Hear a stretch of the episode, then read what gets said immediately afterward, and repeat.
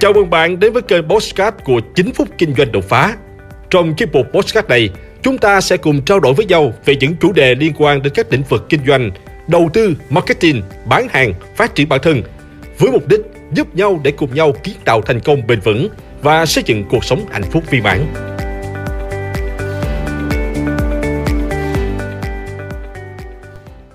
Cách để trở thành nhà lãnh đạo xuất chúng. Chào bạn, có một câu nói như thế này: nếu bạn chỉ chăm chú vào việc đào sâu mà không học tập, nghiên cứu để mở rộng kiến thức, bạn chỉ có thể trở thành một nhân viên xuất sắc, tuyệt đối không thể trở thành một nhà lãnh đạo tài ba.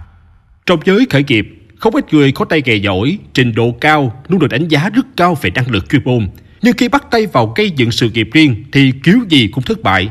Những người này họ thường tự cho mình là không có số làm ông chủ, nhưng thực ra nguyên nhân khiến họ thất bại chẳng phải do số má gì, mà là do họ thiếu các kỹ năng để trở thành một nhà lãnh đạo. Có một điểm bạn cần lưu ý: để trở thành một nhân viên xuất sắc, bạn chỉ cần có chuyên môn giỏi, tinh thần trách nhiệm với công việc. Nhưng để trở thành một nhà lãnh đạo, bạn cần nhiều hơn thế. Sai lầm của nhiều người khi ra trường đi làm đó là chỉ tập trung vào nghiên cứu và phát triển trong lĩnh vực chuyên môn mà mình được đào tạo, mà không chịu học hỏi, nghiên cứu ở phạm vi rộng hơn.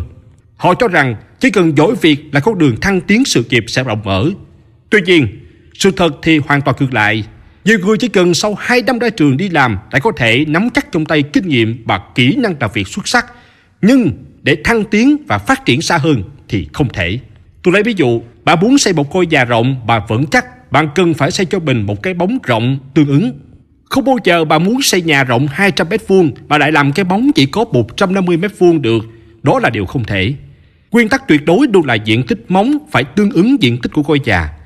Tương tự như vậy, nếu bạn muốn trở thành một nhà lãnh đạo, bạn phải là người hiểu biết sâu rộng, không chỉ thu hẹp trong phạm vi nghề, mà bạn phải có hiểu biết kiến thức về rất nhiều lĩnh vực khác.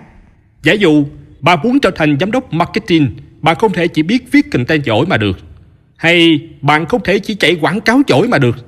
Bạn phải là người có kiến thức về kinh doanh, về đầu tư, về công nghệ, về xây dựng và phát triển thương hiệu, tài chính, nhân sự, về hoạch định chiến lược, về pháp luật.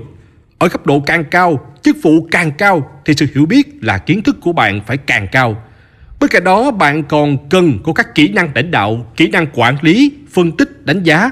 Vì vậy, nếu bạn mong muốn có thể thăng tiến trong công việc và phát triển bản thân ở những cấp độ cao hơn, hãy tập trung vào việc học tập để có thể hiểu biết sâu rộng, rồi sau đó mới đầu sau nghiên cứu để trở thành chuyên gia. Vai trò chính của nhà lãnh đạo đó chính là dẫn dắt, là hoạch định chiến lược, chứ không phải là làm công việc chuyên môn. Bạn hiểu biết rộng, nghiên cứu sâu để có thể phân tích, đánh giá thị trường, đón đầu những cơ hội, phát hiện và lường trước những rủi ro, dự báo khủng hoảng, nguy cơ để đối phó với đó.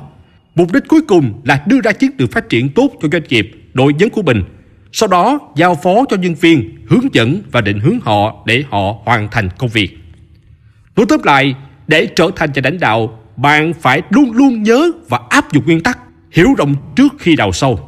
Để trở thành nhà lãnh đạo và có những bước tiến thăng hoa trong công việc, bạn phải xác định vị trí mà mình muốn đạt đến, xác định những yếu tố, kỹ năng giúp bạn có thể vươn lên và phát triển để đạt được vị trí đó. Sau đó, không ngừng trau dồi học hỏi. Nếu bạn xác định đúng lộ trình ngay từ ban đầu, thì con đường sự nghiệp của bạn sẽ trở nên dễ dàng hơn rất nhiều.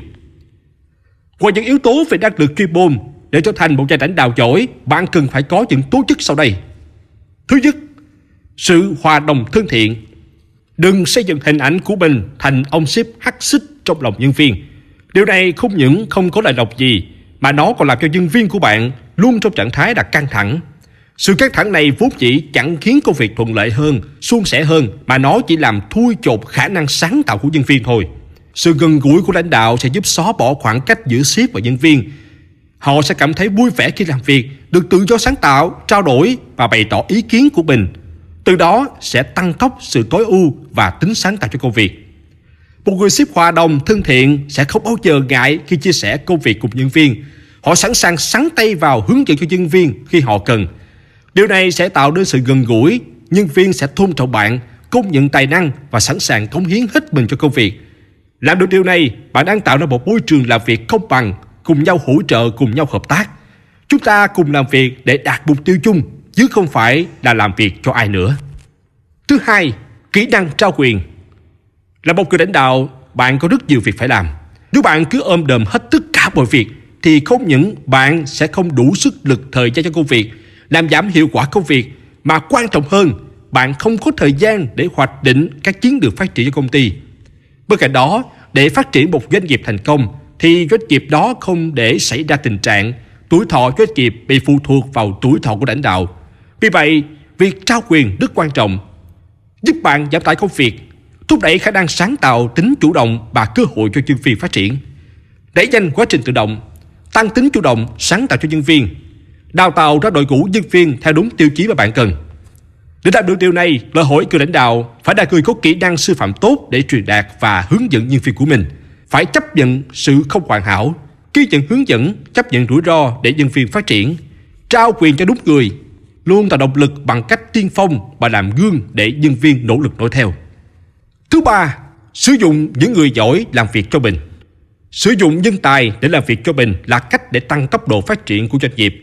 Tuy nhiên, để sử dụng và giữ chân được nhân tài, đồng thời khiến họ để phục để dốc hết sức lực cống hiến cho công ty, đòi hỏi người lãnh đạo phải là người có tâm và đủ tầm. Không phải cứ trả lương cao thì nhân tài sẽ làm việc cho bạn. Họ luôn cần một môi trường chuyên nghiệp, một nhà lãnh đạo đủ tầm để có thể hỗ trợ và tạo điều kiện để họ phát huy hết năng lực của mình. Muốn làm được như vậy, người lãnh đạo phải không ngừng học tập, phát triển để trở thành người dẫn dắt đội nhóm xuất sắc.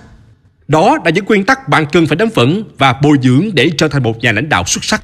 Hãy luôn nhớ rằng thế giới rất rộng lớn và có rất nhiều việc bạn cần phải làm để sống sót và phát triển.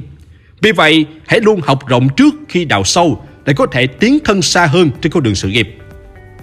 Hãy like và chia sẻ podcast này để nó có thể tiếp cận và giúp ích cho nhiều người hơn nữa. Đồng thời nhấn vào nút theo dõi kênh podcast của tôi để nghe thêm nhiều nội dung hấp dẫn khác. Cảm ơn bạn đã dành thời gian lắng nghe. Chúc bạn thành công và hẹn gặp lại bạn trong những chủ đề tiếp theo.